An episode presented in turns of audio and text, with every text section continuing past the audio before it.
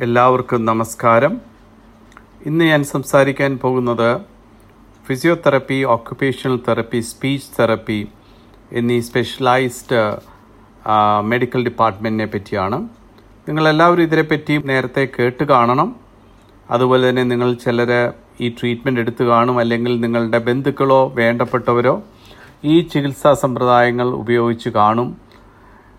ഇന്ന് മെഡിസിൻ ഫീൽഡിൽ വരുന്ന വലിയൊരു മാറ്റം എന്ന് പറയുന്നത് മൾട്ടി ഡിസിപ്ലിനറി അപ്രോച്ചിൽ നിന്നും ഇന്റർ ഡിസിപ്ലിനറി മോഡലിലേക്ക് മെഡിസിൻ മാറി. അത് ഏറ്റവും കൂടുതൽ ഗുണകരം രോഗികൾക്കാണ്. ഈ ഇന്റർ ഡിസിപ്ലിനറി എന്ന് പറയുന്നത് എല്ലാ ഡിസിപ്ലിൻസും ചേർന്ന് ഒന്നിച്ച് ഒരു പേഷ്യന്റെ ബെനിഫിറ്റ്സിനായിട്ട് പ്രവർത്തിക്കുക എന്നുള്ള ഒരു ലക്ഷ്യത്തോടെയാണ് പ്രവർത്തിക്കുന്നത്. ഫിസിയോതെറപ്പിയെ പറ്റി പറയുകയാണെങ്കിൽ ഫിസിയോതെറപ്പി പ്രധാനമായിട്ടും ഫിസിക്കൽ വീക്ക്നെസ് ശാരീരികമായ ദൗർബല്യങ്ങളെ അഡ്രസ്സ് ചെയ്യുന്ന ഒരു ഡിസിപ്ലിനാണ്. രോഗികൾക്ക് കൈകാലുകൾ അനക്കുവാനും ബെഡിൽ നിന്ന് മൂവ് ചെയ്യുവാനും എഴുന്നേറ്റ് നിൽക്കുവാനും നടക്കുവാനും അങ്ങനെയുള്ള പല എയിൽമെൻസിനെ അല്ലെങ്കിൽ ദൗർബല്യങ്ങളെ നേരിടുവാനുള്ള ഒരു പ്രോഗ്രാമാണ് ഫിസിയോതെറപ്പി എന്ന് പറയുന്നത്. ഫിസിയോതെറപ്പി അതിന്റെ കൂടെ തന്നെ മസ്കുലോ സ്കെലിറ്റൽ അതായത് പേശികളുടെയും സന്ധികളുടെയും എല്ലിന്റെയും വേദനകളും അതുപോലെ തന്നെ അതിന്റെ റെസ്ട്രിക്ഷൻസും അതിന്റെ സ്വാതന്ത്ര്യമില്ലായ്മയും ജോയിൻസിൻ സ്റ്റിഫ്നെസ്സും അതുപോലെ തന്നെ പോസ്ചർ ആൻഡ് ബോഡി മെക്കാനിസം നമ്മൾ എങ്ങനെ നിൽക്കുന്നു നമ്മുടെ ശരീരപ്രകൃതിയും അതുപോലെ നമ്മൾ ജോലി ചെയ്യുന്ന സ്ഥലങ്ങളിലായാലും നമ്മുടെ ലെഷർ ടൈമിലായാലും നമ്മൾ ഇരിക്കുന്ന പോസ്ചറും കറക്റ്റ് അല്ലെങ്കിൽ പലപ്പോഴും അത് നട്ടലിനുള്ള വളവുകൾക്കും വേദനകൾക്കും കാരണമാകും. ഈ ഇത് കുട്ടികൾക്കായാലും മുതിർന്നവർക്കായാലും ഒരുപോലെ സഹായിക്കുന്ന പല ഉപാധികളും ഫിസിയോതെറപ്പിയിൽ കൂടെ സാധിക്കും.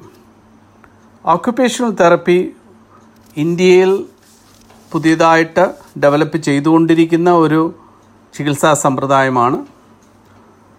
ഇത് പ്രധാനമായിട്ടും രോഗികളുടെ ഫങ്ഷണൽ ആൻഡ് ഓക്യുപ്പേഷണൽ നീഡ്സ് അതായത് അവരുടെ ദൈനംദിന ജീവിതത്തിന്റെ ഭാഗത്തിൽ ആവശ്യമുള്ള ക്രമീകരണങ്ങൾ ചെയ്യുവാനും സഹായിക്കുവാനും അതുപോലെ ജോലിയിൽ കയറുമ്പോൾ വേണ്ട മോഡിഫിക്കേഷൻസിനെ ഫോക്കസ് ചെയ്യുന്ന ഒരു ഡിസിപ്ലിനാണ് ഇപ്പോൾ ഒരു സാധാരണ രോഗികൾക്കാണെങ്കിൽ ഒരു സ്ട്രോക്കോ പാരാലിസിസോ വന്നാൽ പലപ്പോഴും തന്നെത്താൻ ഡ്രസ്സ് ചെയ്യുവാനും ശുചീകരണം ചെയ്യുവാനും മുടികൾ ചെയ്യുവാനും കുക്ക് ചെയ്യുവാനും അതുപോലെയുള്ള റെക്രിയേഷണൽ ആക്ടിവിറ്റീസിൽ ഫോക്കസ് ചെയ്യുവാനും ബുദ്ധിമുട്ടായിരിക്കും കാരണം ഒരു സൈഡിലെ വീക്ക്നെസ്സോ പാരാലിസിസോ കൊണ്ട്.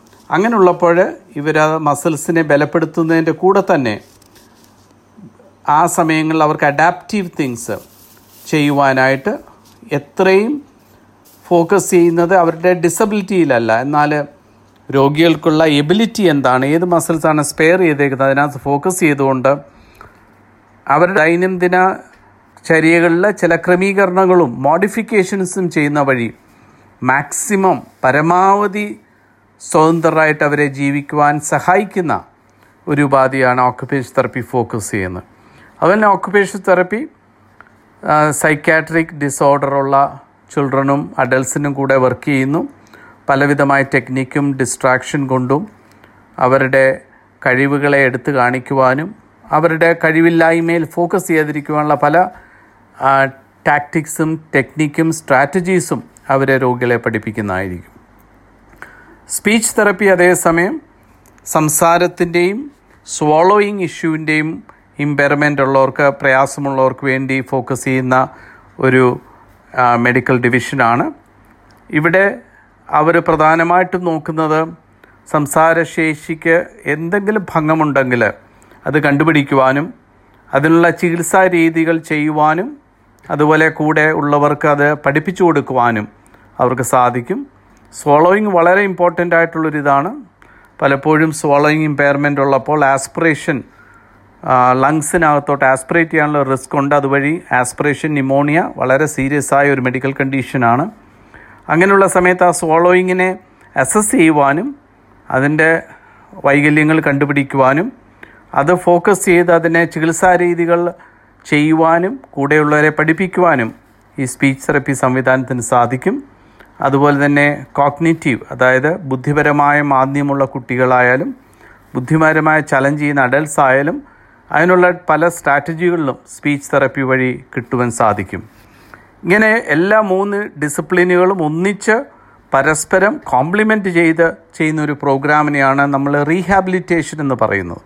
ഇപ്പോൾ ഒരു സ്ട്രോക്ക് പേഷ്യൻസിന് രോഗികൾക്ക് സ്ട്രോക്ക് വന്നാൽ തന്നെ നമ്മൾ ഇപ്പോഴത്തെ പുതിയ മോഡേൺ മെഡിസിൻ പ്രിഫർ ചെയ്യുന്നത് ഒരു റീഹാബ് പ്രോഗ്രാമാണ് റീഹാബിലിറ്റേഷൻ അതിൽ physiotherapy speech therapy occupational therapy എല്ലാവരും ചേർന്ന് ഈ പേഷ്യന്റെ ശാരീരികവും മാനസികവും ദൈനംദിന ജീവിതത്തിന്റെയും ഇമ്പ്രൂവ്മെന്റ്സിന് വേണ്ടി പ്രവർത്തിക്കുകയും അതിന് കെയർ ഗിവേഴ്സിനെ അല്ലെങ്കിൽ വീട്ടിലുള്ളവരെ അതിനുള്ള ട്രെയിനിങ് കൊടുക്കുകയും ചെയ്യുന്ന ഒരു സംവിധാനമാണ്.